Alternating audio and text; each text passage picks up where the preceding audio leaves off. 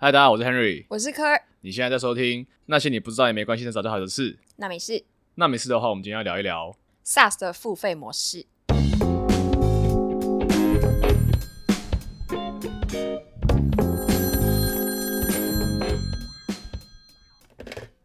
哦。今天听这个主题听起来就很进阶。很 hardcore。好的，好 hardcore，就是非常我们前两集的讨论嘛。对，就是前一集其实我们有讲过，就是关于 SaaS 这部分是呃云端的其中一个种类。但是在我们进入这么 hardcore 的东西之前呢，我想问 Harry 一个问题，就是你有玩手游的习惯吗？真的没有，而且我从小就不玩。没关系，但是我想说的是，我前几天有看到一个关于台湾手游的一个市场报告，它讲的是关于游戏的氪金。我知道在台湾这边，其实很多人会有玩手游的习惯，然后会分成两派嘛，就是一派是氪金仔，然后一派是不会氪金的人。就是台币战士。对对对，没错。那那个 report 我觉得还蛮有趣的是，他会讲到说，为什么你呃在一个呃本来是免费的游戏里 download 之后，你会有冲动想要去付费呢？那它里面其实有提到几个很主要的原因。第二是限时礼包，就是这个东西其实是 time time limited，就是它有一个现实的因素在，让你觉得说，哎，我一定现在要买下去。嗯，第二个最大的原因呢，是礼包的内容，他觉得超值，就是台湾很爱讲，就是 CP 值 CP 值很嘛，高。对，就是你付这个钱，但是你得到的东西很多。嗯哼，然后第三个呢，就是你觉得它可以立即帮你提升你的战力，就是嗯你觉得那个嗯效果很好。嗯，或者我本来就很烂嘛，就是我本来就打的很烂，所以我只能只能花台币 来帮我增加我的战力。对就省掉那个务农的时间嘛。对，那我觉得里面有一点提到很有趣的是，在年轻的群组，就可能是大概十几到二十几岁的人呢，他比较会介意是说，他会不会想要这个新的 skin，还有这个他很想要的角色，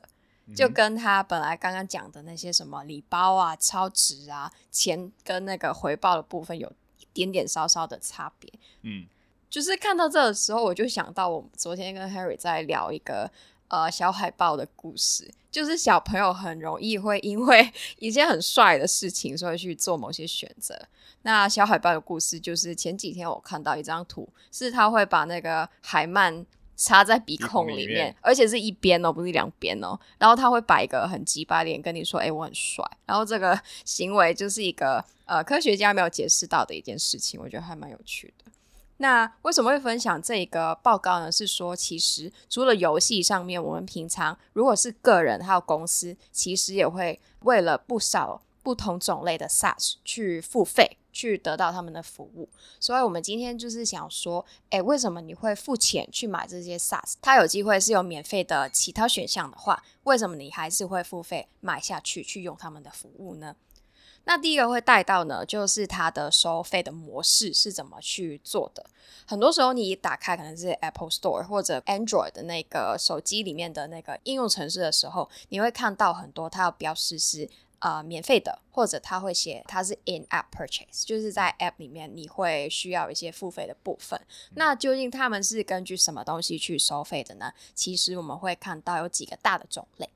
第一个呢是 per feature，就是它会根据你想要用到什么样的功能去收费。那在商业的世界里面，其实也很明确，可能你先买了一个想要做 meeting 的 tool，就是你想要开会的时候，你可以有一个视讯的模式。但是当你用完这个免费的模式之后，你发现哦，其实我很想要有一个录影的功能，或者我很想要收到一个跟它相关的一个 report，就是把它帮你写报告，然后你就会根据这样不同的功能去再呃付上一个费用。那第二个呢，就是所谓 per user per month，在某一家很大的科技公司，很常讲到就是所谓的 PUPM，就是这个意思。那 per user per month 呢，很常会出现在一些根据你的公司的人数增加或减少而收取不一样的费用。嗯，在公司的层面的话，例如说你有三个人想要用到可能 Excel 这个东西，那么你就要根据这三个人去各自买给他们三个套装。再加上呢，因为有时候在公司的角度来看，就是员工可能会来来去去，有不一样的人会进来，所以他也有设定一个 per month 的制度。就是你可以在某一个时间点有更改的话，你还是可以有一个空间去改变你要用的人数。那其实很常在一些嗯跟生产力相关的东西，可能是 mail 啊，或者是计算机之类的东西，很常会用到这个所谓 per user per month 的这个制度。其实 per user per month 这个东西在科技业就听起来好像很厉害，或是大家就会想 PUPM 听起来就很专业。其实讲白了就是订阅制嘛。就是你你的 Netflix 对不对？你的 Netflix 也是 producer per month 嘛？理论上啦，你没有当寄生虫、寄生仔的话，理论上也是每个人每个月都要付不固定的钱，你才可以享用这个服务嘛。所以以广义上来讲，Netflix 算是一个 to consumer 的一个呃 producer per month 啊这样的一个收费模式。那第三个很常见到的呢，就是 usage base，就是根据你的用量去做的。那呃，在云端服务上，其实在计算的功能上或者储存的功能上，其实也会用到我们前几集有提到的，就是科技公司他们自己的伺服器。那因为你有用到他们这样的服务的话呢，它就会根据你的用量去用到它的资源，所以它很直接的就会根据这个数字去收取某一个费用。那第四个呢，其实所谓 tier，就是它会分成很多不同的。呃，科技公司它会提供可能两到三个不一样的层次。例如说，在 WhatsApp 这边的话，就是你本来可能是呃，大家消费者会用到一个免费的版本，但是如果你想要更多的功能，或者你想要另外一个模式，例如说是 Business 啊 Business Version 的话，它就会有一个分层的制度，然后它的收费也会根据你的分层有不一样。那其实刚刚提到这四个呢，都是现在我们很常会看到的模式。那大家都会听过的 ChatGPT，其实在头三个的模式里面，其实也有应用到，而不是说刚刚那四个一定是大家同时不会存在，或者你一定要自选一个的。它是一个比较会吸引大家去。呃，信用卡刷下去，然后直接在你可以丢弃，或者你直接觉得哎我没有用的时候就可以停掉，所以提供大家很多的一个空间去想说，哎自己现在要付哪一个 SaaS 的费用。就刚以 ChatGPT 为例子嘛，像大家都知道，你普通任何人都可以使用 ChatGPT，所以一个免费的版本。万一呢，你想要提前使用到 GPT Four。呃，这个比较新的 model，或是你就是不想要，有时候那种下午三点大家都要用的时候，啊，你突然用不到，因为它服务量过载，对吧？那这个时候你可以花，我记得是十块美金一个月，然后去变成 Chat GPT Plus。那这个时候它就同时应用到我们刚刚说的第一点跟第二点了嘛？就它同时是一个 feature based 的一个 upgrade，它的功能上有所提升，对吧？你马上就可以用到 GPT Four 这样子的模式，然后同时它也是一个 per month per user 的一个消费模式。对，那同时呢，你如果是一个开发者，你想要使用 OpenAI 这家公司提出的呃 GPT 三点五 Turbo，或是他们的 DALL-E，他们的一些不同的 model 去做自己的 application 的话呢，他们就有提供所谓的 consumption base，就是你用多少，那那个收费方式就是说，你的你自己开发的那个城市，你要使用我们家的服务的时候，我回传给你多少个字，对吧？GPT 它就是帮你生成一段文字或是一个图片嘛，那它根据我帮你生成的东西的大小的多寡来跟你收钱。那这个就是属于第二第三种，就是 consumption base，就是你用多少我就收你多少钱这样的状况。那一句话讲完的话，就是 SaaS 付费有几种比较主要的模式，就会刚刚提到的 per feature、per user per month、consumption based，还有所谓的 tier 这四个最主要的模式。你要不要用中文翻译讲一次？等一下，好，中文好难哦。是中文好难哦。SaaS 的收费模式会根据你的功能。根据你有多少个人订阅多少个月，你的用量还有你的层级去决定说它要哪个收费模式，然后每个之间可以一起用。所以如果你是要做城市开发，或者你想要做科技相关的一些行销的话，你就可以想一下，你想要用哪一个收费模式去让人觉得说他要掏钱的时候去买你这个 SaaS 服务的时候，哪一个会比较吸引人？那第二个想要提到的话题呢，就是除了模式之外，还有一个东西叫收费的策略。就是你想要这样收钱，但是你要怎么去告诉大家说，哎，我真的要掏钱？大家很常看到的，就会是刚刚提到，你到 App Store 里面，它可能一开始下载的时候它是免费的。我们除了在手机上面的应用程式之外呢，其实我们很常在可能电脑上我们也会用到，例如说一些画图的程式，像 Canva 或者其他你想要剪片的话，还是有很多免费的应用程式。所以一开始用一个免费的模式去让人先下载。但是它要用到某些功能之后，它要收费的话，其实是很常见的模式。但是这个东西它的坏处是什么呢？就是有些人会觉得，哎，我是不是被骗了啊？就是所以从一个策略来讲的话，它很容易可以扩大你的用量跟你的用户数目，但是到最后大家会不会掏钱，就是另外一个问题了。所以其实像很多大家可能在。Instagram 啊，或者 Facebook 上可能会滑到一些那种免费游戏，有没有？他可能就会很很长，就是哦，看那个看他的游戏很好玩，然后你点进去下载之后，你玩个三关之后，第四关开始你就要呃，你可能是看个广告之后解锁下一关嘛，或者是你就是另外花钱买金币啊，买金币之后你就可以有十关都继续破。那类似也是这种类似这种概念，就是它有一点点像先给你试玩，先给你试用。那总之他们的策略就是希望我提高用户数先。那提高完了之后，我再努力的想办法，用各式各样在游戏里面或者在城市里面的场景，去让我原本已经很大的用户数在变现。没错，就是啊，不小心刻下去了，有时候会发生这种状况。那第二种呢，就是一个所谓 premium 的策略。那其实这个很。呃，跟大家本来想的可能有一点差。为什么大家会付费买一个比较贵一点的东西呢？但其实有些科技公司它提供的 SaaS 服务，就是专门提供一个比较贵的价钱，让你觉得说这个东西其实是比较好一点的。例如说。呃，我们很常会用到的一个应用程式是 PDF 嘛？那提供 PDF 的一家公司其实是 Adobe，它有提供很多你可以呃，可能是剪影片啊，或者修图之类的功能。那它的收费模式，其实我自己觉得它有点用一个 Premium 的感觉，就是它提供的功能非常的多，然后它也做很多在行销上面的 Branding，就是它把品牌做得很好，然后它也就可能比较有机会去愿意付一个好的价钱。给你一个梦想，说：“哎，我可以成为很棒的摄影师，我修图会变得超厉害。”他卖给你的其实是一个梦想嘛。那另外有一个策略呢，就是所谓专用配件，这个东西在苹果的生态里面很常看到。哦哦哦，没错，就是你先买了一个东西，然后你觉得说：“哎，如果我买了 Apple Music 的话。”那我一定要配一个 AirPod 才对嘛？就是它整个生态系统会让你吸进去，它一定要用另外一个专用配件。但这个专用配件这件事情在 SaaS 应该比较少见吧？因为现在大家各个平台其实都是走向通用性啊，就是最好是呃，美我 A 产品、B 产品、C 产品，大家可以通用同一个 data 的格式，或是大家出来的东西是一个通用化的东西嘛。所以你要是搞专用配件或者搞自己生态系。除非你搞得像苹果那么成功，不然你很容易死嘛。对，所以其实这就基于说你对这个产品的信心有多大，然后这些人会多想要指到你的一个所谓 ecosystem 里面去。但是我们现在看到那个科技上面的一个趋势，就是说你要 open source 嘛，你要跟所有东西都 compatible，不然的话，大家就会觉得说，哎，我要转换的那个成本实在太大了，就比较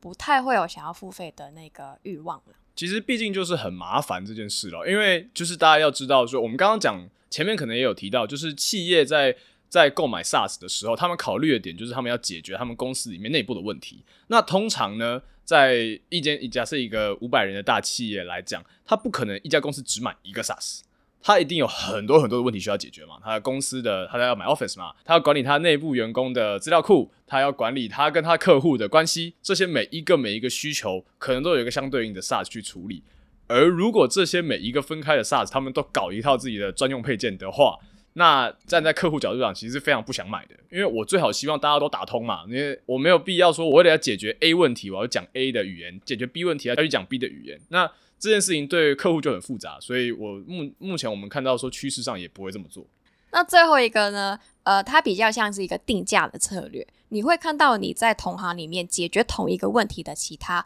嗯提供者的话，它的价钱是多少？然后你可以提供一个比他们更有竞争力的价钱。所以你这个是从一个市场上的角度去看你的定价是大概是什么价位上？有没有什么例子啊？我觉得最好的例子就会是我们刚刚提到的所谓跟生产力有关的工具，就是在可能电油上面，其实你也看到几家不同的提供的供应商，其实它的价钱是差不多的。哦，对，他不会想要呃跟市场上面差太远的话，其实大家会觉得说，哎，你凭什么？嗯，所以他们就会看到有一个现象，大家提供的价钱都是差不多。嗯嗯，比如就拿可能最近大家比较关心的就是 AI 的工具嘛，比如说你看到 Mid Journey。它 Midjourney 的定价就不会跟其他用生成式 AI 来画图的工具相差太远，对吧？或者是像是你用 ChatGPT，ChatGPT 的付费版的定价策略就不会跟比如说 Notion 或是跟其他用 AI 来生成笔记、生成文字的产品相差太远。所以就是毕竟大家都没有办法保证自己的产品就这么高大上、这么屌到我可以卖人家两倍价钱。如果有，那你就发财。没错，但是这个收费的策略不好的地方，就是它有可能低于你的成本。就是你看到大家的那个价钱差不多的话，其实你还是要衡量自己其实是不是有赚到钱。呃，还有另外一个不好的点是，如果大家都用一个价钱去竞争的话，到最后大家会失去一个继续做开发、继续去想说有没有什么新功能的一个竞争，就变成是一个价格竞争的一个状态。所以其实。呃，现在在科技也比较少看到这样的这样子的状况了，但是在很久以前，我们很常看到日用品上，其实很明显的就会所有就会有所谓的价格竞争。嗯，所以其实啊，像我觉得，呃，这个也这个话题其实挺有趣，就是在科技业，你当有一个新的产品、新的一个类别出来的时候，那个第一个领头羊就非常的，它的它的定价策略就很值得大家去看看或去研究。那比如说，离我们科技也比较近的，就是最近大家都在讲说要把这个生成式 AI 带到呃生产力工具里面。那 Google 他们就出了这个 Duet AI，比如说在 Google 呃在 Gmail 上面呢，你就可以叫 AI 帮你写 email 嘛，对吧？然后同时 Microsoft 他们也出了就是 Microsoft 三六五的 Copilot，对吧？那那个东西也是呃基本上两个产品是做差不多的事情，大家都是在呃透过 AI 来帮助每个人去增强它的生产力。那你就会看到这两两家大头在定价的时候，就发现他们的定价定的非常的接近，而且谁开第一枪，另外一家一定也会跟着跟着去，不可能有人说哦我我开六十美金，那另外就哦那我只开十五美金，不会这种事情，因为这毕竟是一个那个最佳那什么，equilibrium，对对对对对对。啊对，这毕竟是一个均衡点嘛，就是万我的对家跟我做一样的产品，但是他他然后然后他开六十美金，我要是只开十五美金，那我不就少赚很多吗？但我也不可能开八十美金哦，开八十美金，那我我的我的用我的客户就会去选对去选对面的嘛，所以这就是一个一个博弈论的感觉。没错，没错，没错，没错。那讲完我们的模式跟一个策略之后，其实想要提到说，为什么我们刚刚说这阵子或者这这十几年来，其实我们比较会看到在 SaaS 的付费模式上面的话，是一个订阅制比较会通行一点。我觉得其中一个原因，为什么订阅制现在变得这么通行，是因为现在在这近十几年来，我们看到很多家不同的公司有推出我们自己可以联合到你的 SaaS 服务上面的一个基础建设，就是它可以帮你带你去收费。例如说，你想要把东西呃放在一个日常生活的角度来看的话，就是你。呃，想要买这个东西之后，他会跳到一个版面说：“哎，你想要怎么付费？”因为在晚上的时候，你就不可能付现了嘛。所以，当你想要可能是买衣服，甚至是买一个 SaaS 服务的时候，到最后那个版面提供给你什么样的付费模式，就会很决定说你你要不要买这个东西。那现在很流行的付费模式就是信用卡嘛，它会不会提供可能是 Visa 或者是 Mastercard？到比较有一点那么没有流行的，可能是 American Express 之类的，你会不会有这样的选项呢？再来就是，其实，在不同地区，它会有自己专用的一些本地的支付方式，例如说，在呃，可能大中华地区，阿里 Pay 会比较通行一点。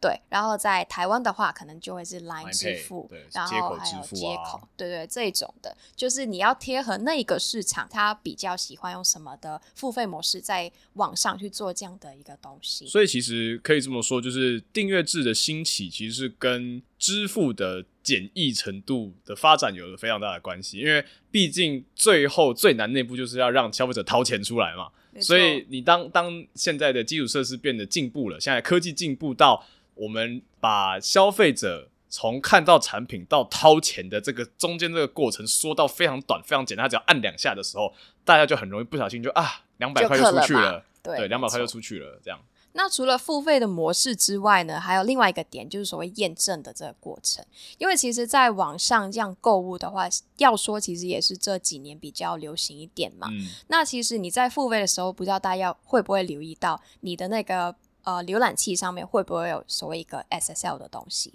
就是你在你的网站旁边你会看到一个小小的一个锁，它会告诉你说，哎，你在这边去做一个输入个人资料这样的动作，其实是安全的。在以前，我们的治安的意识或者治安的一些基础建设还没有那么流行之前，在网上付费是一件非常恐怖的事情。真的。之后有机会再会开一集去讲治安相关或者诈骗相关，但是这也是其中一个原因，为什么现在呃订阅制会比之前流行这么多？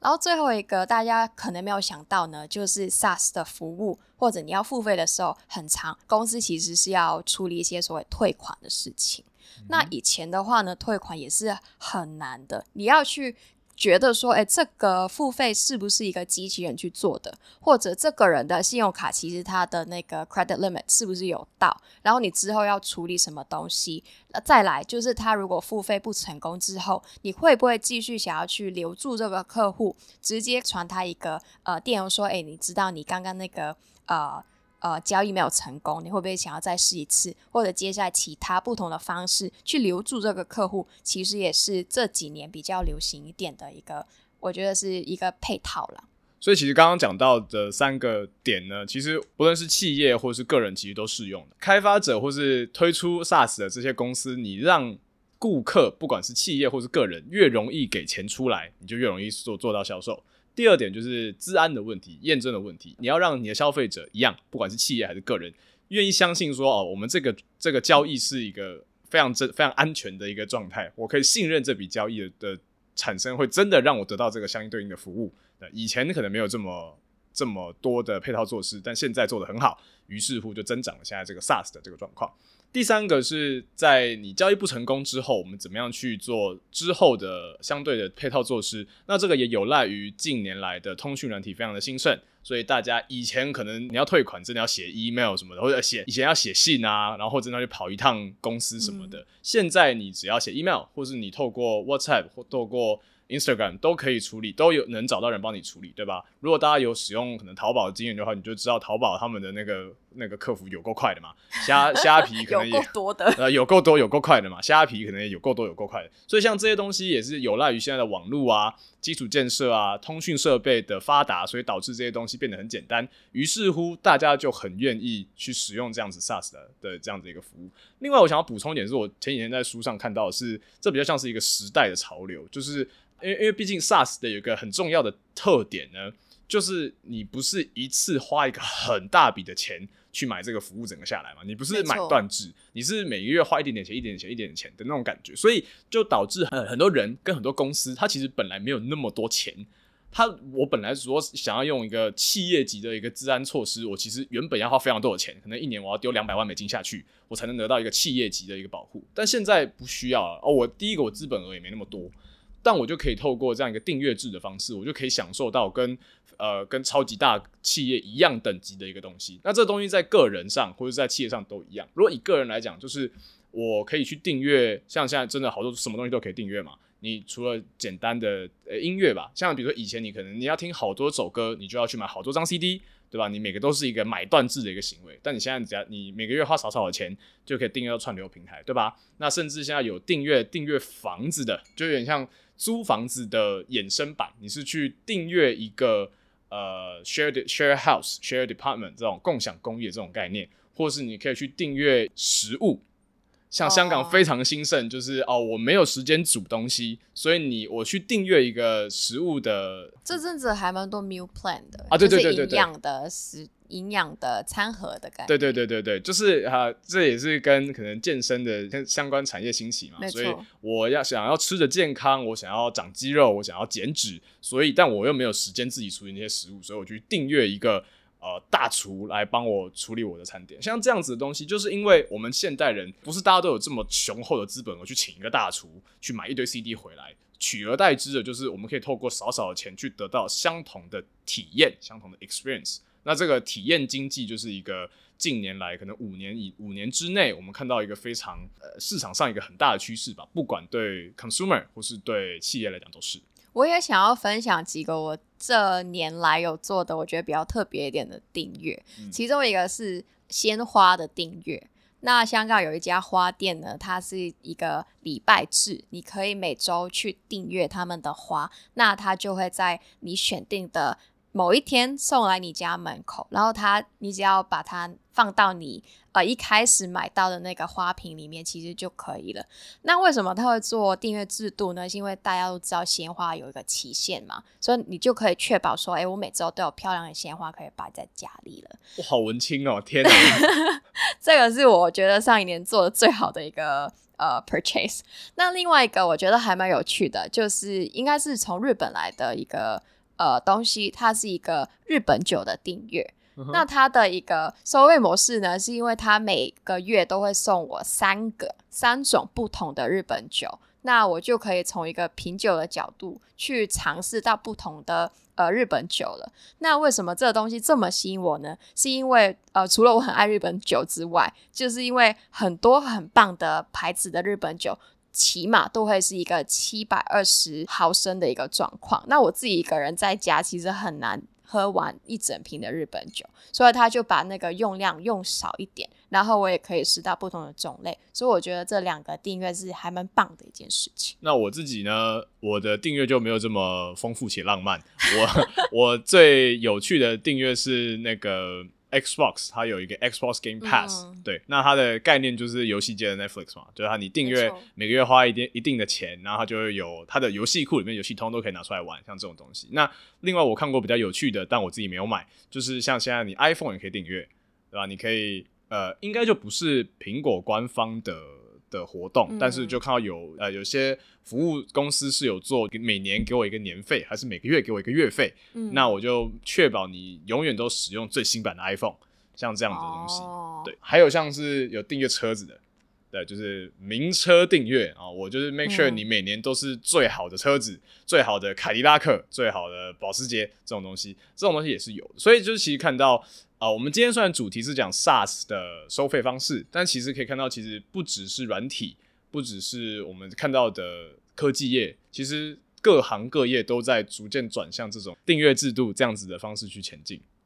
我觉得可能他会提供多一个选项给大家啦，就是如果你本来觉得说我挑花的眼光很棒的话，你还是可以自己去店里去挑。但是我觉得对于一些就是所谓现代人比较懒一点，然后可能你在那个方面的知识没有那么强的话，我觉得订阅制度是一个很棒的新的模式。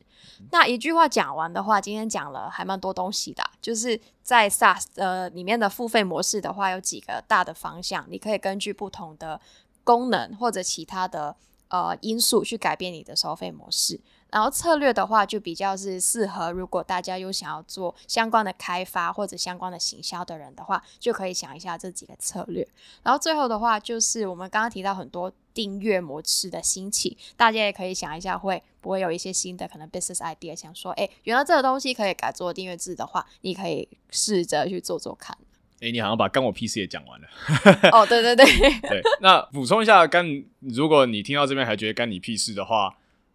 没有，我觉得大家不会有听到这里还觉得干你屁事。刚刚各行各业讲到了，一定知道干你屁事啊，对吧？对吧？对吧？但像我觉得刚刚最后一点蛮好的，就是如果你想要进到科技业，然后进到科技业你是做业务相关的话，那首先第一件事情你就要了解你们家的产品是什么样的付费模式嘛，所以这个非常重要。如果你不是想进科技业，那你也可以去思考说，你进的那个产业卖的那个产品，是不是有刚刚刚刚我们提到那四种选项的组合的可能性呢？原本它可能只是卖 premium 版的，它现在可不可以变成月付版的 premium 呢？或者是它可不可以是呃月付版的解锁特定功能这样子的方式去做组合技嘛？没错，就是组合技 A 加 B 加 C 这样子。那我觉得，如果你是消费者的话，也是可以想一下，你每天在用的那些 SaaS，甚至是其他订阅的服务，其实会不会用到这样的策略，去让你说，哎，其实这个订阅明明我觉得没什么用，但还是付了好贵的钱，或者你下次再免费下载一些东西的话，还是可以留意一下，之后有机会牵涉到的费用去做一个比较好一点的决定了。